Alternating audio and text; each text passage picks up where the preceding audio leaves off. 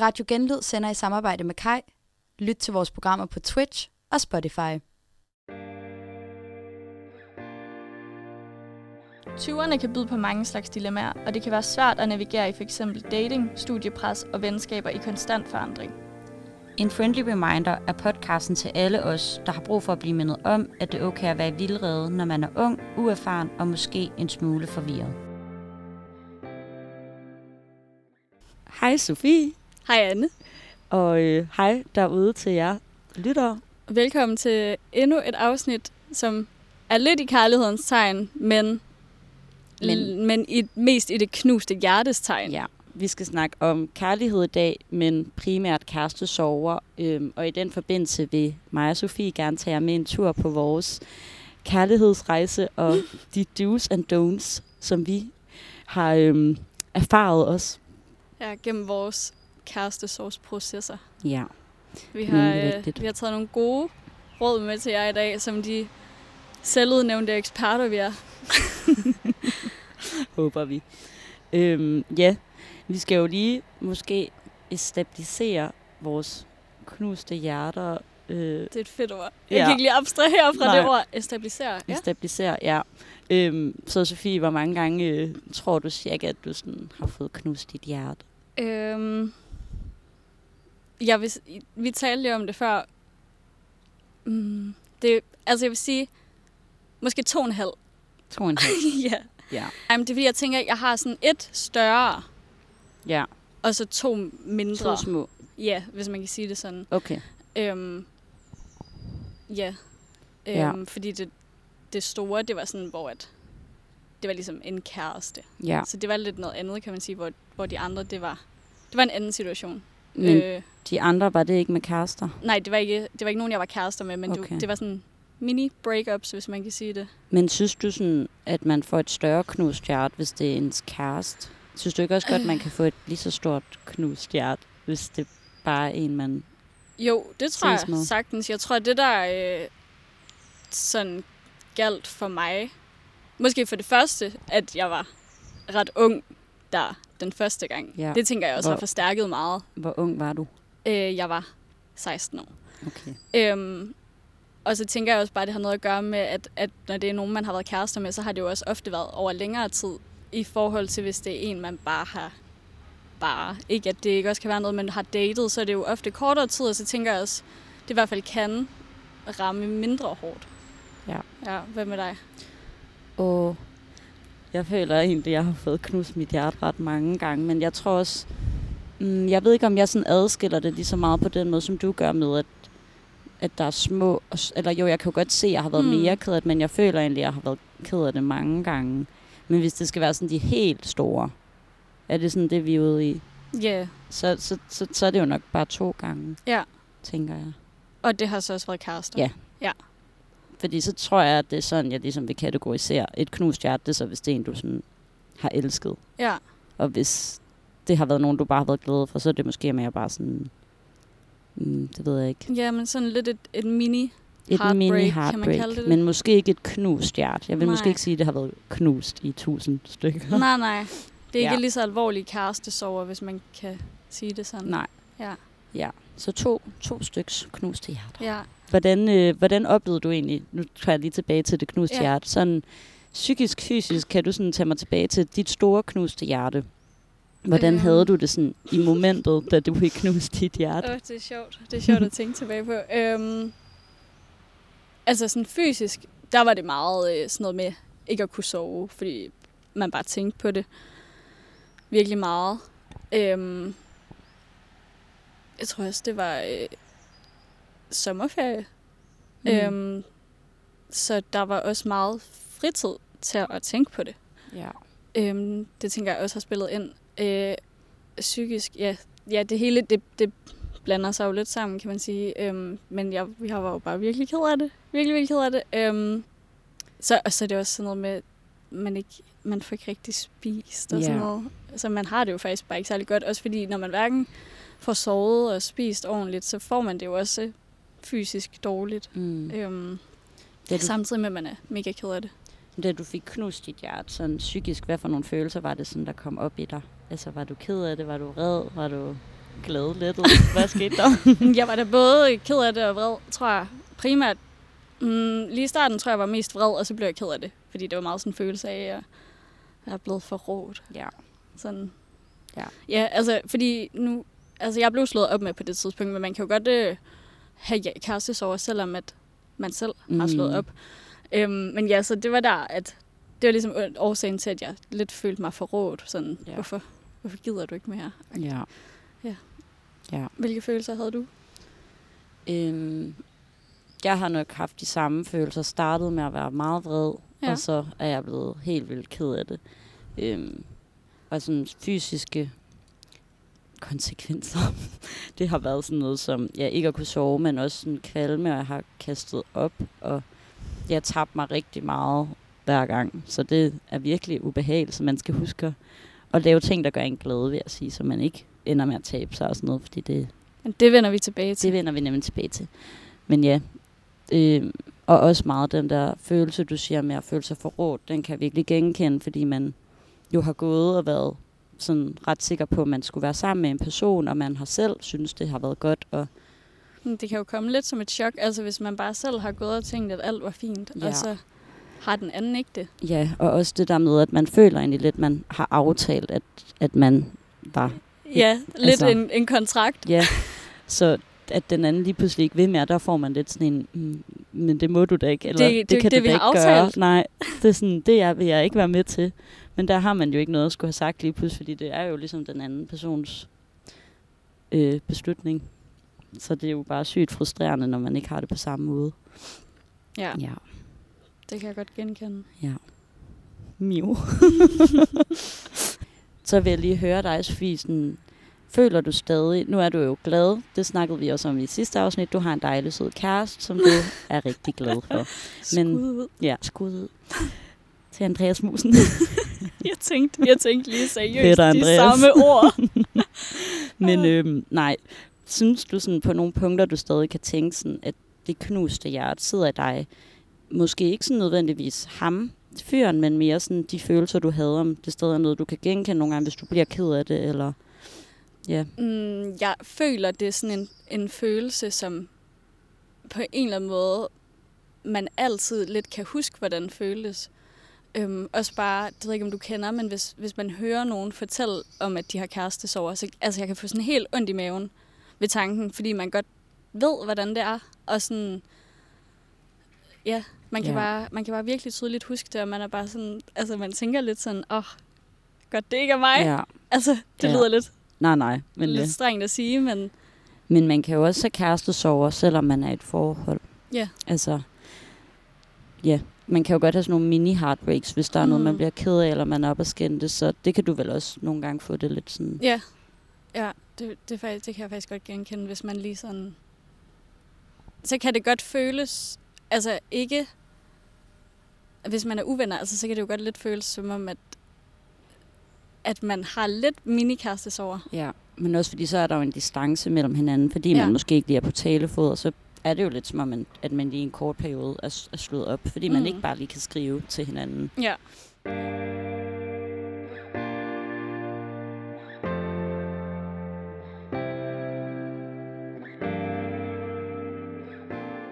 Kan du stadig godt nogle gange mærke dit gamle knuste hjerte? Ja. Det ved du jo godt, at det godt kan. Godt. Det kommer meget i overgang med mig, hvis man kan sige det sådan. Det tror jeg faktisk ikke, jeg ved, om du stadig kan. Altså, det kommer meget i perioder ved mig, vil jeg sige. Jeg synes, at nogle gange, så bliver jeg meget glad, fordi så kører det hele lige. Men jeg synes, ja, jeg kan nok stadig ret godt mærke det. Jeg kan også godt mærke, at jeg sammenligner meget nye fyre, jeg møder med min ekskæreste. Ja, men kærester. Nu er det jo også kortere tid siden, du har været igennem et breakup. Ja.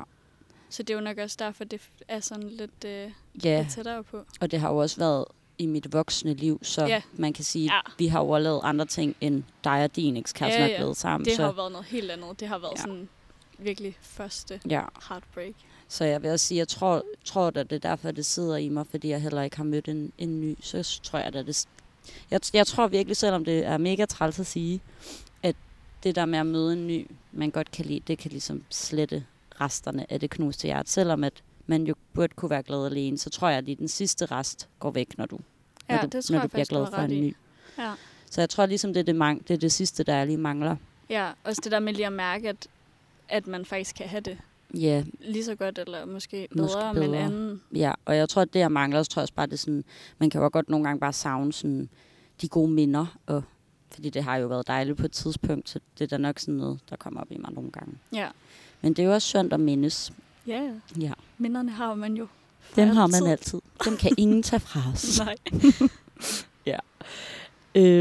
Men hvis vi måske lige skal tage lidt råd. Ja. Så har vi jo begge to gået igennem den her kærestesorgsproces og været ked af det. Haft nogenlunde de samme fysiske og psykiske følger af det. Men Sofie, hvis vi nu starter med dig. Ja. Vi tager det ikke sådan slavisk til jer, der lytter derude. Det er ikke sådan noget, det her det skal du gøre først, og det her det skal du ikke gøre. Det er mere sådan overordnet. Hvad har vi ligesom erfaret os af gode ting at gøre og dårlige ting at gøre, hvis man er ked af det? Ja, lige præcis. Ja. Og hvis du sådan siger din første ting, som du har erfaret dig. Ja, mit første gode råd, det er tag afstand. Altså til den overskrift på. Ja. Ja, vi kender jo ikke hinandens gode råd. Det er også det. Ja, det skal lige pointeres. Ja. Det er også derfor, vi griner. Det er ikke, fordi vi sidder og snakkede om det inden. Og så. Hvor er vi sjove. Nej. Ja, det er mit første gode råd. Sådan, det tror jeg er en rigtig god idé, lige at tage afstand fra den person, man har slået op med. Eller er blevet slået op med af. Ja. Det synes jeg sgu er i orden. Altså, det kan godt være... Der er jo nogen, der man kan jo blokere, eller man kan fjerne som ven på sociale medier, eller bruge, den har vi også talt om, mute-funktionen inde på Instagram. Den er også god. Den har vi begge to benyttet os af. Ja. Men jeg synes også, altså det kan godt virke sådan lidt fjendtligt at gøre jo, lige frem at blokere nogen, eller fjerne dem som ven, men jeg synes faktisk, det er i orden. Måske lige, man kan lige lave sådan en lille heads-up, lige skrive til personen, ved du hvad, jeg bliver faktisk lige... nødt til at lade være med at være venner med dig på sociale medier, og lige tage lidt afstand. Det tror jeg er en virkelig god idé, fordi jeg tror, vi er mange, der kan komme til at tjekke de der sociale medier lidt for meget. Så kan det være, at man lige ser, at personen har lagt noget op, og hvad laver de, og man kan godt komme til at obsesse lidt, tror jeg. Det tror jeg ikke er særlig sundt, når man skal videre. Nej, altså det er jo der, jeg synes, den der mute-funktion er god. Fordi så, hvis du er ude og hygge dig med dine venner, så bliver du ikke lige pludselig ked af det over, at du ser, at din ekskæreste poster et eller andet. Ja. Så kommer det jo ikke op, medmindre du går ind på ham. Ja, jeg ved ikke, jeg tror måske, de fleste ved, hvad mute-funktionen er, men det er jo sådan, det er jo inde på Instagram, så kan man følge nogen, men så mute dem sådan, så at hvis de lægger noget op på Instagram, så kommer det ikke op på ens profil, men hvis man går ind på deres profil, så kan man stadig godt se det. Ja. Men sådan, jeg synes også, det er jo mega fint, hvis man har sådan et forhold til sin ekskæreste, at man godt kan skrive. Ja. Jeg har brug for lige at fjerne dig. Jeg vil rigtig gerne have lov at følge dig igen. Når jeg lige er klar, så håber jeg, at du vil acceptere min følgeanmodning. Men ja, også fordi altså det behøver sådan, ikke at være noget ondt eller noget fjendtligt, men det kan jo godt være sådan, nu bliver jeg faktisk lige nødt til at passe på mig selv. Ja. Og det er faktisk det her, jeg har brug for at gøre, for at få det godt. Ja. Så det vil være et godt råd fra min side. Godt råd, synes jeg. Rigtig god idé. Ja. Hvad er dit første gode råd? Altså, jeg vil sige, så kan jeg jo tage en, der lidt er i sammenhæng med din. Ja. Jeg har skrevet, lad være med at være sammen med din ekskæreste. Ja. Altså, have samleje. Det er et godt ord. Ja. Den må jeg være enig i. Ja, altså det er erfaring, vil jeg sige. Rigtig dumt. Du bliver bare mere ked af det. Du bliver forvirret, og det er virkelig for en kort stund, at det lige er rart, fordi man finder tryghed i det. Men det er seriøst bare at tage dig tilbage til, da du fik knust dit hjerte i starten. Ja, så det forlænger i virkeligheden bare... Ja. Og så vil jeg sige, at hvis man har et håb om at komme sammen med sin ekskæreste igen, så skulle man måske mødes ædru og tage en snak om det, inden man er sammen. Altså på den måde. Så Fordi hvis det er fordi, man gør det, fordi man håber, man kan være sammen igen, så tag lige en snak om, hvad man har forventninger til det. Fordi det er jo stadig også de samme problemer, som der var, da man slog op, så det er jo heller ikke gået væk nødvendigvis. Så det vil jeg sige.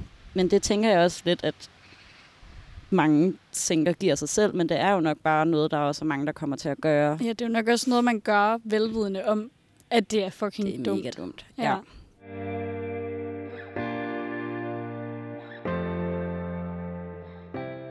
Jamen, hit me med dit næste råd, Sofie. Ja, min næste ting, det er at gøre gode ting for sig selv. Mm. Ja, nu talte vi jo lige om, at det for eksempel kan være svært at spise. Så vil jeg sige, lige smid kostpyramiden væk fra en stund, for den spiser vi jo ellers alle sammen efter. Ja, det gør vi jo. Det gør især vi. Os to. Ja. Spis, hvad du godt kan lide. Om det så er cheeseburger hele dagen, eller cola, eller altså bare sådan virkelig forkæle dig selv. Fordi altså, det vigtigste er jo bare, at man får noget at spise, hvis vi lige snakker om mad. Men så tænkte jeg også, altså det der med at gøre noget godt for sig selv. Sådan, være sammen med mennesker, som er sådan trygge for dig, hvis det giver mening. For eksempel, jeg har sådan en... jeg kan godt lide at tage hjem til min søster, når det hele er lidt træls nogle gange. Mm. Fordi det er sådan meget safe space for mig. Jeg tænker også, der er nogen, der godt kan lide at sådan tage hjem til deres forældre. Sådan, jeg tænker, sådan et sted, hvor der ikke rigtig er nogen krav og forventninger til en. Det er sådan et sted at bare være sammen med de venner, der kender en bedst. Men det har jeg egentlig også skrevet på, altså det her med at få været sammen med folk, man holder af og sådan noget, fordi også har du siger med at spise. Jeg synes i hvert fald personligt selv, at det er nemmere at få spist noget med, hvis jeg hygger mig med andre mennesker. Fordi det er lidt som om den der kvalme, den går lidt væk, fordi man parkerer lidt de der ked af det følelser, når du er sammen med andre, fordi du kan heller ikke bare sidde og være ked af det, og du skal også forholde dig til, hvad dem du er sammen med har lyst til at snakke om. Og, altså, du bliver jo distraheret på en anden måde. Ja, man bliver lige nødt til at tage sig lidt sammen. Ja, så det vil jeg sige, der altså få været sammen med en masse mennesker. Ja. Og det der du siger med familien også, mega god idé, fordi du har netop lov til bare at ligge der på sofaen, og der være med at snakke i flere timer, hvis det er det, du ikke gider. Ja, lige netop, og bare blive sådan lige nusset lidt om, og ja, og så får du også en omsorg, som den kommer jo ikke sådan i nærheden af, hvad en kæreste skal give, men den kommer der tæt på, altså fordi du kan netop ligge der helt op af din, altså hvis du selvfølgelig har et tæt forhold til din familie. Hvad er dit næste? Jamen, der er lige to, som sådan hænger lidt sammen, fordi jeg har skrevet, lad være med at drukne dine sorger, og så har jeg skrevet, lad være med at gå ud og bold med den første og den bedste. Og jeg tænker, de hænger sammen, for du går nok ikke lige ud og boller med en første og bedste, hvis du ikke er fuld. Så det er sådan lidt, fordi jeg tænker, når du drikker, så kommer du meget nemt til at gøre dumme ting, som du kommer til at fortryde dagen efter. Og især den der med at være sammen med en. Det er jo lidt, fordi man prøver måske at finde en tryghed og en erstatning for den, du var sammen med og elskede. Og det kan du jo ikke, fordi for det første kender du ikke den person, du boller med. Og for det andet, så er du jo stadig mega forelsket i din ekskæreste. Så faktisk, hvis man kan vente et par måneder, så er det faktisk en rigtig god idé. Fordi så kan du også lige nå at mærke efter, om du egentlig har lyst til at være sammen med den person, eller om det er bare fordi, du ikke kan lide at være alene. Ja. Ja, og så det der med alkohol, det gør bare, at man bliver super meget ked af det. Og men den har jeg også skrevet på min. Ja, altså jeg vil sige, da jeg jo blev ked af det sidst, der startede vi jo på studie, og det var jo lidt umuligt ikke at drikke, fordi det var meget druk, der var der i starten. Det vil jeg sige, at altså, det var fedt, at jeg blev distraheret, fordi der var så meget socialt, men jeg føler, at min kærestesorgsproces blev forlænget. Fordi jeg ikke havde tid til også at være god ved mig selv. Ja. Fordi det var jo lidt usundt, når man skulle drikke så meget. Det var stressende. Men fordi jeg har også skrevet at lade være med at drikke. Og det er også fordi, også som vi talte om i første afsnit, at alkohol, det kan godt påvirke mit humør meget. Mm. Og sådan, jeg føler, at hvis jeg har kærestesorger, og jeg så drikker, så bliver jeg mega meget mere ked af den, jeg er i forvejen. Så følte du også da du startede på studie, at du blev mere ked af det, når vi drak? Altså, det er svært at sige, fordi at jeg jo... Altså, fordi du ikke ved, hvor ked af det. Det var 2 dage, inden vi startede på studie, at jeg blev slået op med. Så jeg kan jo ikke helt sige, om jeg er blevet mere ked af det, for jeg var jo helt nede i hullet der. Så jeg tror bare sådan... Det er i hvert fald godt det der med at være sund ved sig selv, så får du det altså bedre. Ja. Ja, ja, altså både det der med få spist, lad være at drikke, måske få noget frisk luft. Altså bare sådan generelt, hvis man sådan... Nu sagde jeg godt nok lige, man kan spise en masse cheeseburger, det er måske ikke det sundeste. Men i hvert fald få spist, altså og bare være sådan god ved sin krop også. Ja, jeg tror mere det der med, altså med cheeseburger, som du siger, så er det vel mere sådan... Spis det, der gør dig glad, i stedet for at sidde og tænke over, at nu tager du 10 kilo på, fordi det er sgu også okay, dem kan du tabe dig igen. Det er det, og det er måske ikke lige en leverpostejsmad, der lokker mest, når man i forvejen ikke har den store appetit.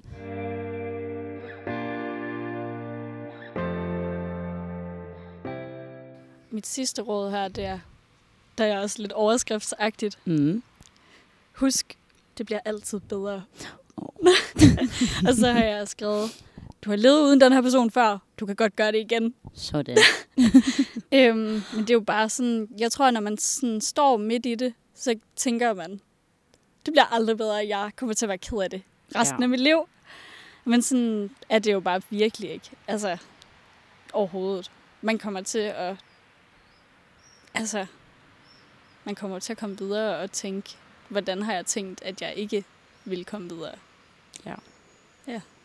Rigtig godt råd. Det er godt det der med at tænke på, at du har ligesom haft et liv, hvor du havde glæde, inden du mødte den person. Ja, lige præcis. Fordi det er også, man kan hurtigt komme til at tænke det der, nu kommer der toglarm.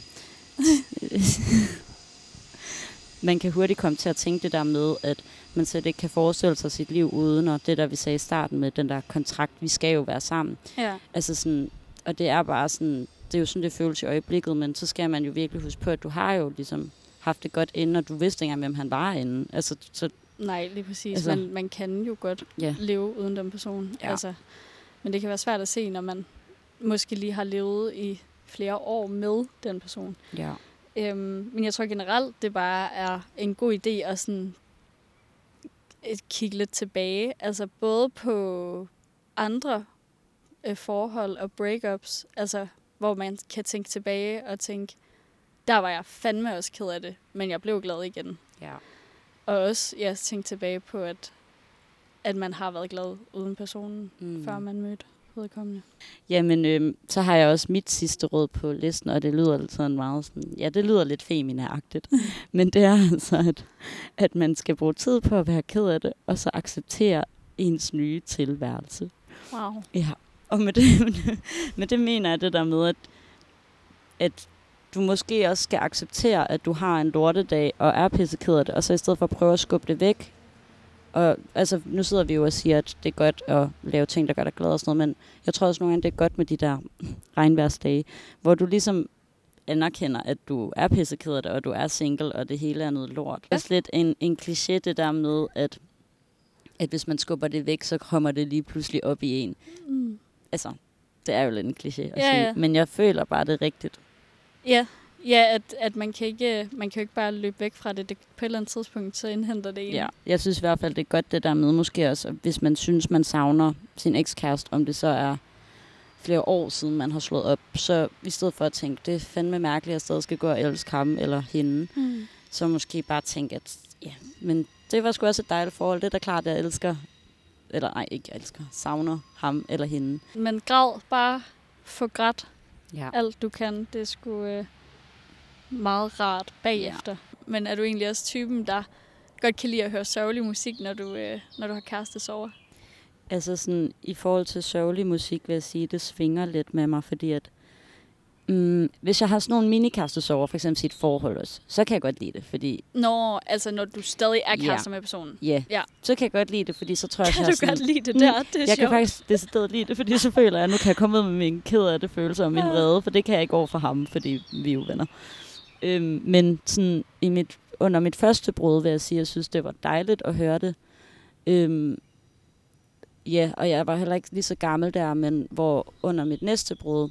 Så var det sådan helt ubehageligt at høre, og sådan, nærmest alt musik, vil jeg faktisk sige. Jeg kunne slet ikke høre noget. Det er sjovt, sådan har jeg det også. Yeah. Jeg har slet ikke... Jeg har ikke lyst til noget, faktisk. Jeg har ikke lyst til at spise. Jeg har ikke lyst til at drikke. Jeg har ikke lyst til at høre musik. Jeg har ikke lyst til at... Altså, jeg har ikke lyst til at... Men det er jo fordi, du mindes, noget, når du ser film, du har set med ham, eller hørt musik, du har hørt den periode, I var kærester. Altså, jeg vil også sige, at jeg har sådan nogle playlister på min Spotify fra sommertid. Og det er jo glade og hyggelige sange, og minder med mine venner også. Men det mindede mig bare for meget i starten om, da vi var kærester, og det var sommer, til at jeg kunne høre på det. Så jeg blev nødt til at finde nogle nye sange, som slet ikke havde noget med ham at gøre. Men det er jo sådan nogle sange, jeg den dag i dag ikke kan høre. Fordi de minder mig om, da jeg var pisseked. Altså, nu er det er ikke fordi, jeg bliver ked af det om. Jeg får bare sådan en ubehagelig følelse i kroppen nu. Ja. Ja. Men sådan, det der ked af det musik, det vil faktisk sige, jeg tror faktisk først, jeg begyndte at høre det et halvt år efter, vi havde slået op. Ja. Jeg kunne simpelthen ikke høre det inden. Vi begyndte at tudebrøle. Ja, det kan jeg virkelig godt forstå. Ja. Men måske er det meget smart, hvis man er typen, der, når man er ked af det, måske har lidt svært ved at græde. Så kan det måske være fint med en lille sørgelig film, eller en sang, der lige kan give det sidste skub, så man kan få tårerne ud. Ja.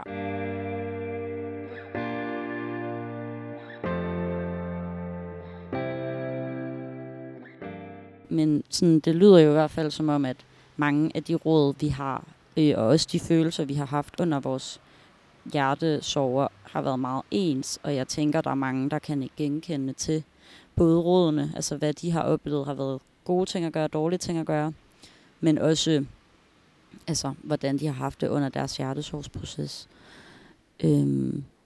Og jeg føler i hvert fald også det her med, nu er vi jo i 20'erne, og det er jo det, vores podcast handler om. Mm. Jeg føler i hvert fald godt, man kan mærke, at hjertesorgerne er ret heftige i den her alder, hvor jeg håber, at de bliver mindre slemme, når man bliver ældre. Men fordi... så er det jo sådan noget, hvor man bliver skilt. Det tror jeg sgu også. Ja, men tror du ikke, at man er bedre til, sådan, når man er kommet lidt op i alderen, og anerkende, at jeg er pisse ked af det lige nu, men jeg har det, altså skal nok få det bedre, fordi man har prøvet det så mange gange efterhånden. Altså hvor jeg føler lidt... Altså jeg tænker jo, man har nogle erfaringer, man ligesom kan bruge. Ja, jamen også fordi, at første gang jeg stoppede, eller et forhold blev stoppet, der var jeg jo helt vildt ked af det, og jeg troede aldrig, at noget ville blive godt, fordi at jeg havde aldrig prøvet det før. Hvor et anden gang, der troede jeg heller aldrig, noget ville blive godt, for jeg havde aldrig prøvet at være ked af det på den måde, fordi det var en helt anden hjertesorg end min første brud med min ekskæreste. Så sådan, jeg føler bare lidt, på noget tror jeg lidt, det kan ikke rigtig blive værre nu. Nej, så det tror jeg godt, det kan. Yeah. Det bliver jeg bare nødt til at sige. Jeg tror fandme, det er noget, at blive skilt. Det må jeg bare sige. Og især, og hvis man har børn og sådan noget. Okay, så må man lade være med at blive gift. Vi laver en helt ny podcast, når vi rammer 30'erne. Yeah. Og så fortæller vi om... Og Sofie, hun er blevet skilt fra sin kæreste. Men men jeg tænker i hvert fald, måske det bliver lidt lettere på nogle punkter for hver gang. Eller man har i hvert fald nogle erfaringer, man kan trække på. Og det her med at vide, at man godt kan få det godt igen. Det tænker jeg, der hjælper. Yeah. Men for at opsummere, så vær gode ved jer selv. Yeah. Fysisk og psykisk. Få noget frisk luft. Spis noget god mad. Vær sammen med nogle rare mennesker.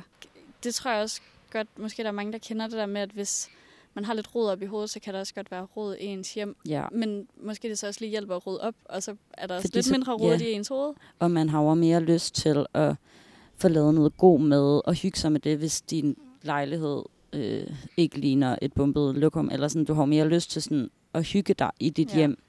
Så jeg føler også, at man måske er bedre til så at blive derhjemme, i stedet for bare at tage ud og drukne sine sorger, for eksempel. Fordi at du ikke kan overskue at være hjemme i din klamme lejlighed, der minder dig om din ekskæreste. Men det er også det, der er mega svært. Man mangler jo nok ofte overskud til at gøre de ting. Men det er fandme det værd. Ja, enig. Jamen, jeg vil i hvert fald sige, at det var en dejlig snak, Sofie. Det var det. Og spændende at høre dine råd. I lige måde. Det kan være, at vi skal tage dem til os. Ja. Jeg håber, at vi ikke skal bruge dem, men det skal vi jo nok på et eller andet tidspunkt. Og med det, så vil vi sige tak for i dag. Ja. Jeg hedder Anne. Jeg hedder Sofie. Og du lyttede til En Friendly Reminder.